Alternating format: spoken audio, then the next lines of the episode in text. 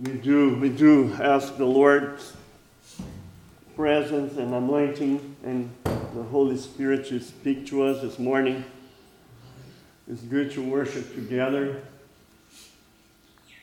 Even if we are few here, but you know, bless those that may hear this later. And uh, Lord, speak to us, lead, lead us. You know, one thing that I, I thought about this morning is a story, and it had nothing to do with what I was planning to talk about this morning. It was uh, one time David tried to bring the Ark of the Covenant to Jerusalem, right? And then he did his whole thing with all this show and, and, and a carriage and the oxen carrying the ark. And then the Lord was not pleased with it. And the ark was kind of falling off the cart. And Uzziah touched the ark. And he, the Lord killed him. And David got angry and mad and fearful of the Lord. And he said, Let's just leave the ark there. you know, but at one point, you know, the place that where the ark was started being blessed. And then David decided, no, let's bring the ark to Jerusalem. Right? It's the presence of the Lord. And then he did it a completely different way. And then I'm going to read this a few verses here. Now, uh, 2 Samuel 6, verse 12. Now it was told King David, saying, The Lord has blessed the house of Obed Edom and all that belongs to him on account of the ark of God. Just the fact that the ark remained in that place in the house of Obed Edom, you know, there was a blessing. And David went and brought up the ark of God from the house of Obed Edom in, into the city of David with gladness. But now he did it differently. And so it was that when the bearers of the ark of the Lord had gone six paces, six steps, it's not far, right? Six steps is nothing. He sacrificed an ox and a fatling. Then they would take another six steps and sacrifice and worship. And take another six steps and sacrifice and worship. And David was dancing before the Lord with all his might, and David was wearing a linen ephod, like a, a, priest, and he was not a priest, right? So David and all the house of Israel were bringing up the ark of the Lord with shouting and the sound of the trumpet. Then it happened, as the ark of the Lord came into the city of David, that Michal, the daughter of Saul looked out of the window and saw King David leaping and dancing before the Lord, and she despised him in, her heart. And then the, the story goes on. But what is interesting to me here is that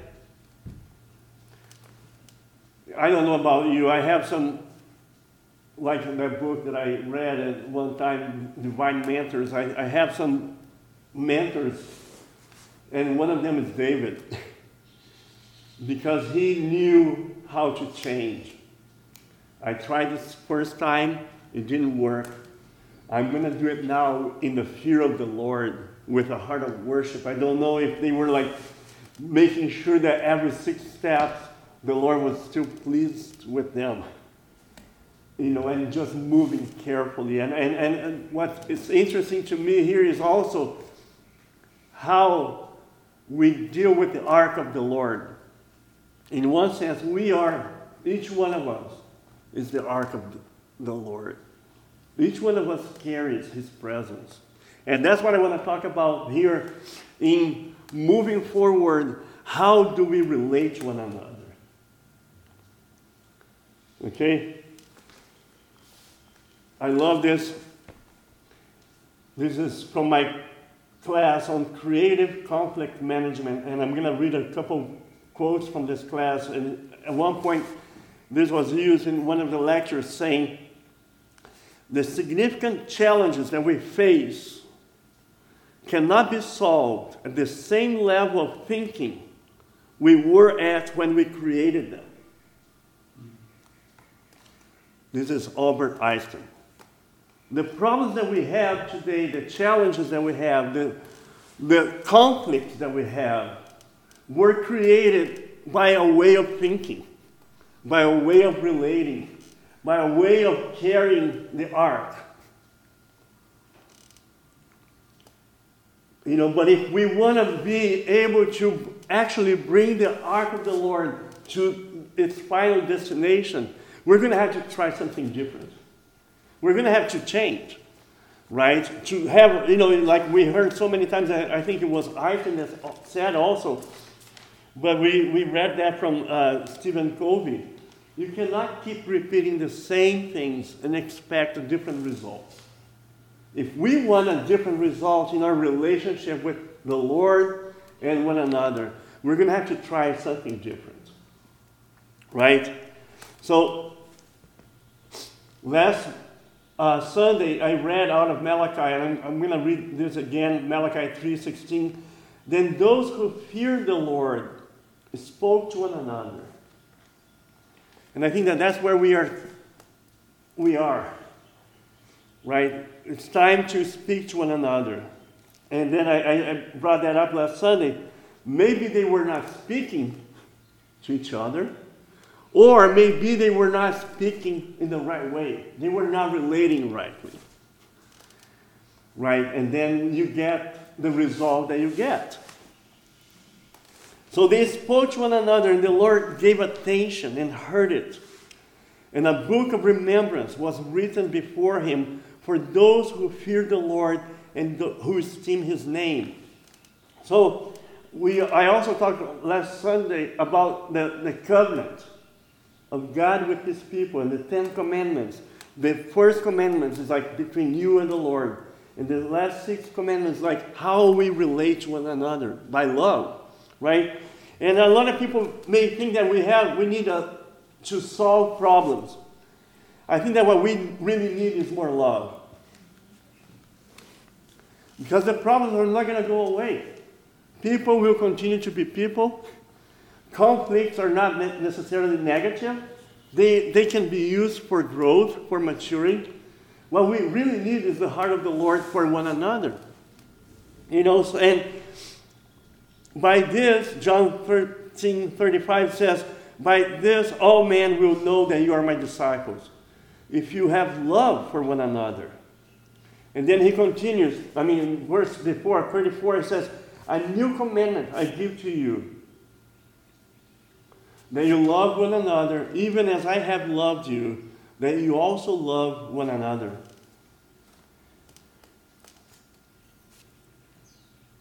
So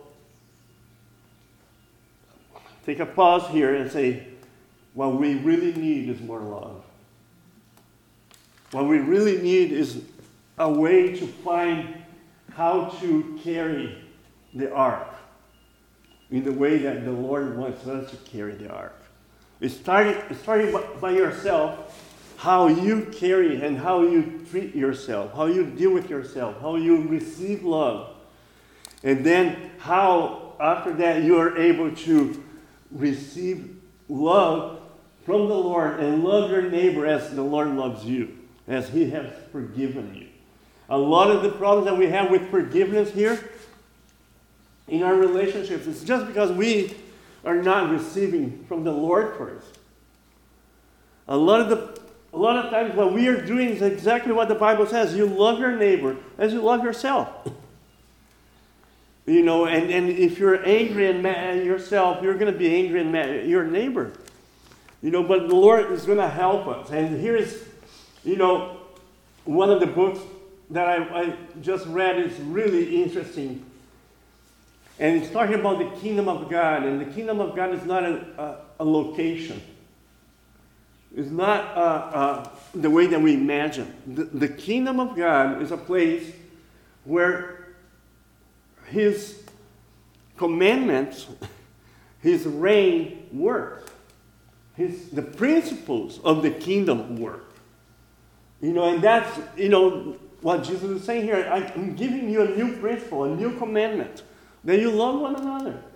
You know, so you want to, oh, thy kingdom come, thy will be done. Love one another. Love your neighbors, you love yourself. That's it. That's the kingdom. The kingdom is relationship, actually. You know, so Philippians 2 1 to 5 says, Therefore, if there is any encouragement in Christ, if there is any consolation of love, if there is any fellowship of the Spirit, if any affection and compassion, make my joy complete by being of the same mind. Remember, the churches were a mix of people rich people, poor people, slaves, free, Gentiles, and Jews. And they were having conflicts. Conflicts were happening all the time because they, there were differences, there were conflicts. And Paul is dealing with the conflict. And he's giving the answers and the principles how to, to relate to one another. So, if there is any consolation of love, if there is any fellowship of the Spirit, if any affection and compassion, make my joy complete by being of the same mind, maintaining the same love, united in spirit, intent on one purpose. Do nothing from selfishness or empty conceit but with humility of mind, regard one another as more important than yourselves. Do not merely look out for you, your own personal interests, but also for the interests of others. Have this attitude in yourselves, which was also in Christ Jesus. Basically, he's saying, Love as I have loved you. That's John 13 34. Love and relate to one another as I have loved and relate to one another, to each one of you.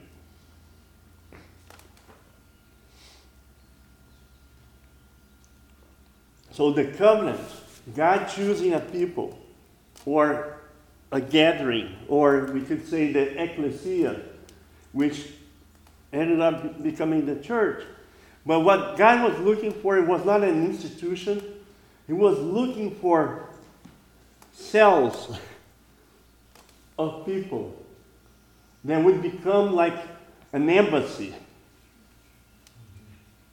You know, an embassy, I remember being really young and going to the American embassy in Rio for the first time.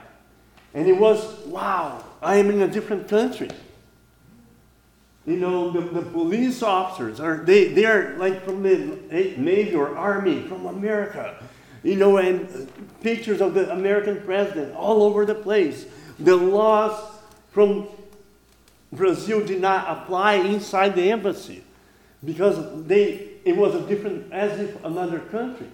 So what God is looking for is not an institution that bears the name of God, but it's a, a place where people are going to walk in the principles that He established. That they're going to relate and abide by the commandments, by the, by the laws of the, the kingdom. Does it make sense? So the covenant of God with His people is based on relationships.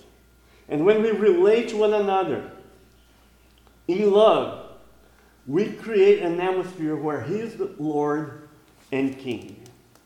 And I think that that's what we're looking for.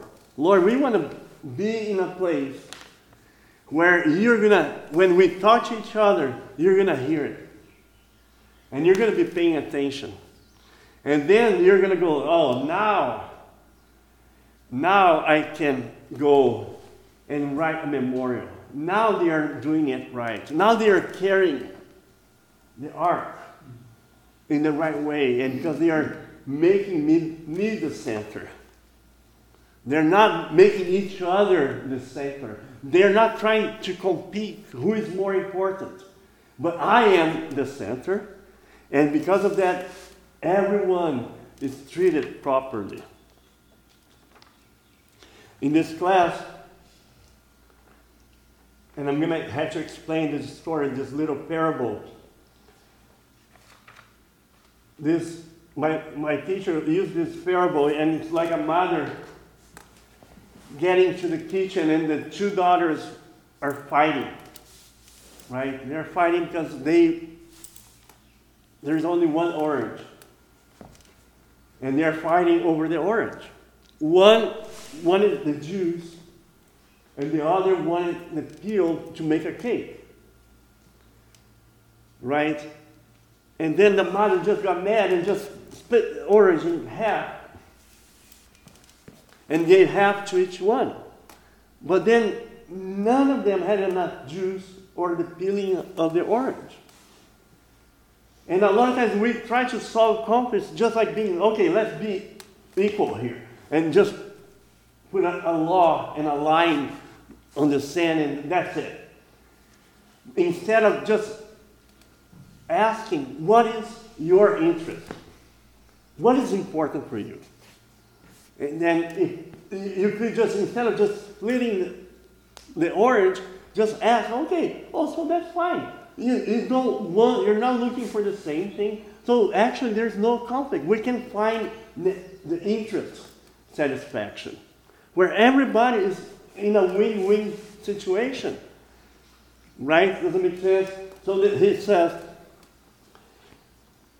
this is called uh, creative conflict management. So it's this book.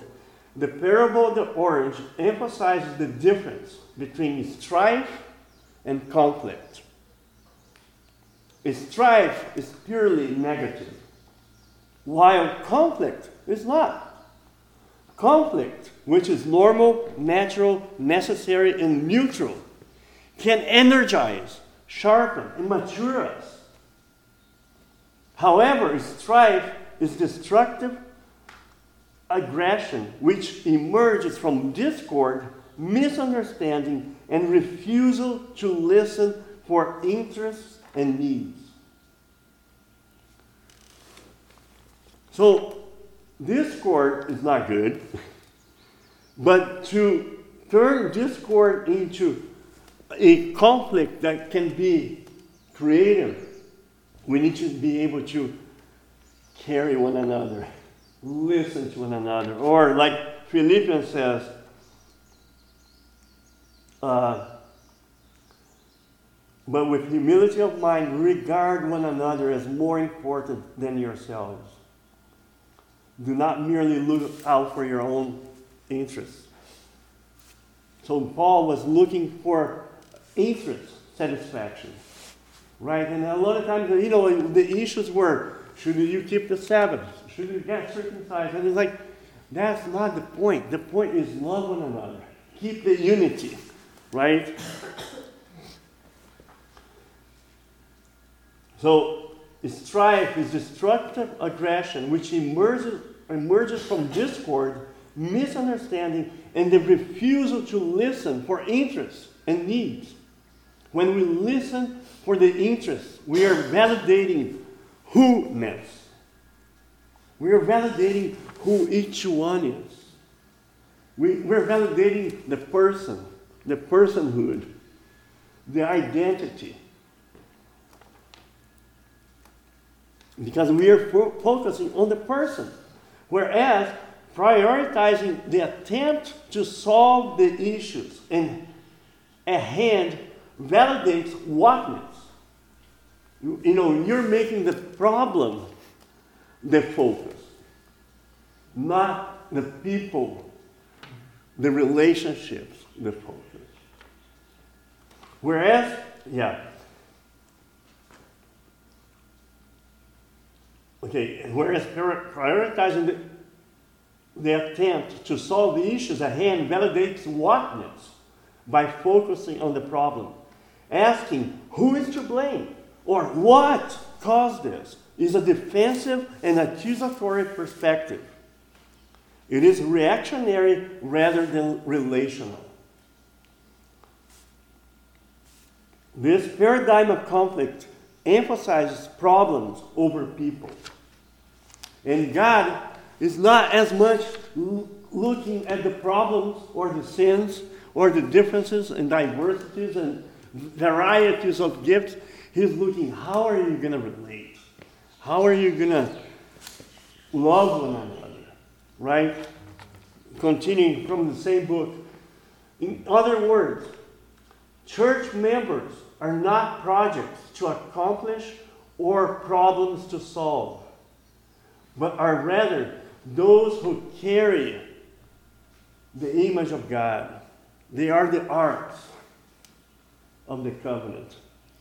People are valuable because they are fellow brothers and sisters in Christ and are therefore deserving of love and attention.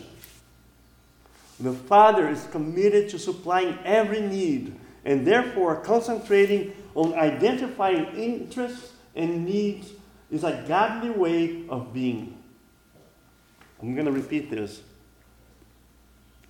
Concentrating on identifying interests and needs is a godly way of being. When we choose to react instead of listen, we choose to blame instead of applying the grace of God. And then we pay the price of loss of intimacy, health, vitality, well being, happiness, and satisfaction, freedom and self expression, and passion and creativity. If we want vitality in ourselves and our communities, we cannot lead by dominating or avoiding, by justifying ourselves and invalidating others. We have to ask the Lord, Lord, give, give us your love. That's why so many times in this epistles, Paul is saying, be patient, forbearing, put up with one another. Don't start fights. Don't start, like, you know, confusion. Because the, the differences are going to remain.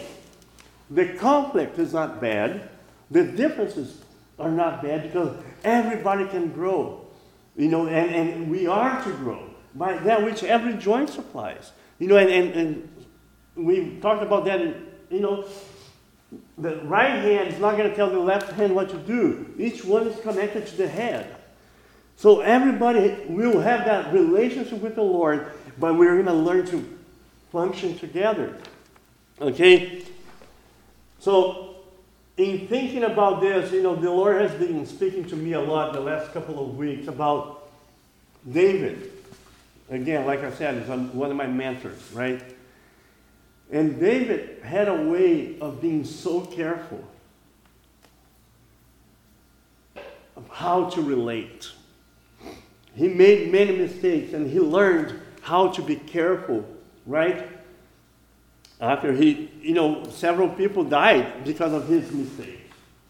Thousands of people. When he did the census, you know, a lot of people died. But he learned, you know, and then I think that when he he was being persecuted by Saul, and he had been anointed king, and he had the chance to kill Saul. But he didn't. You know, and it says in 1 Samuel 24 6, so he said to his men, Far be it from me, because of the Lord, that I should do this thing to my Lord. He's still calling Saul his Lord because he's saying, Far be it from me, because of the Lord, capital L, that I should do this to my Lord. The Lord's anointed, to stretch out my hand against him, since he is the Lord's anointed. Now, guess what is the Hebrew word for anointed here? Messiah. Nah. Moshiach is the word for the anointed. That's what Messiah means. Messiah means the anointed one. So each one of us, we are his anointed. We, each one of us are carriers of his presence. Each one of us are a little infusion of God on this earth. It's probably little m, huh? Yeah.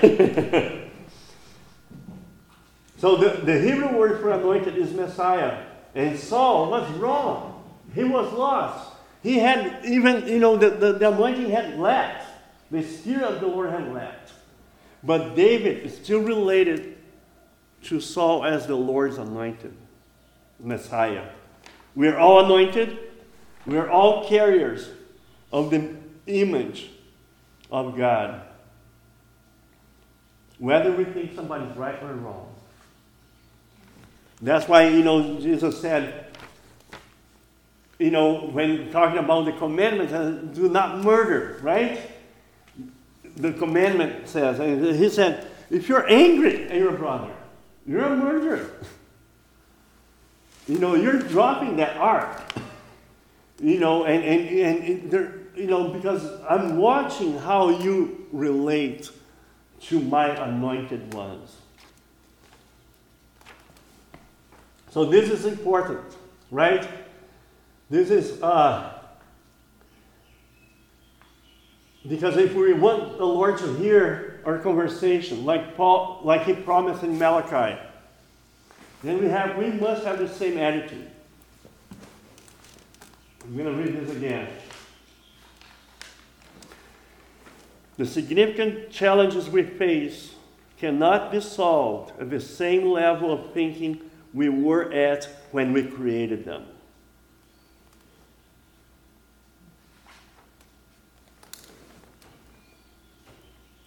Now, this book that I, I read, just going back to these two quotes that I read from uh, this book on creative management, is by Dr. Wes Pinkham, just for the, the recording here.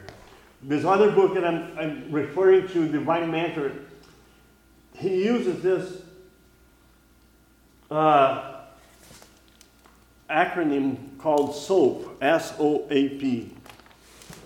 And it says, uh, it means scripture, observation, application, and prayer, right?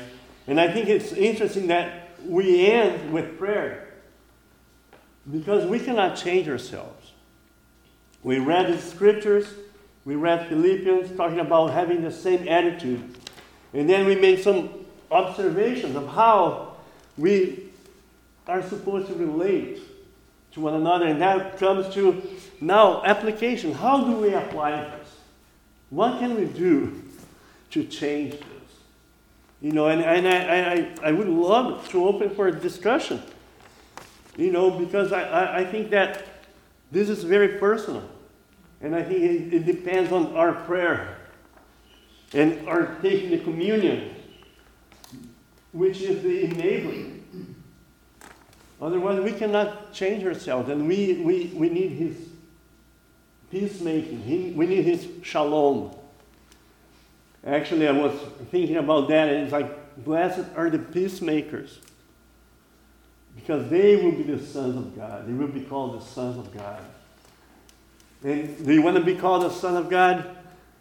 That's how we, we're going to be called sons of God when we're in the business of peacemaking of reconciliation, of promoting the oneness, not division, not discord, not touching the Lord's anointed.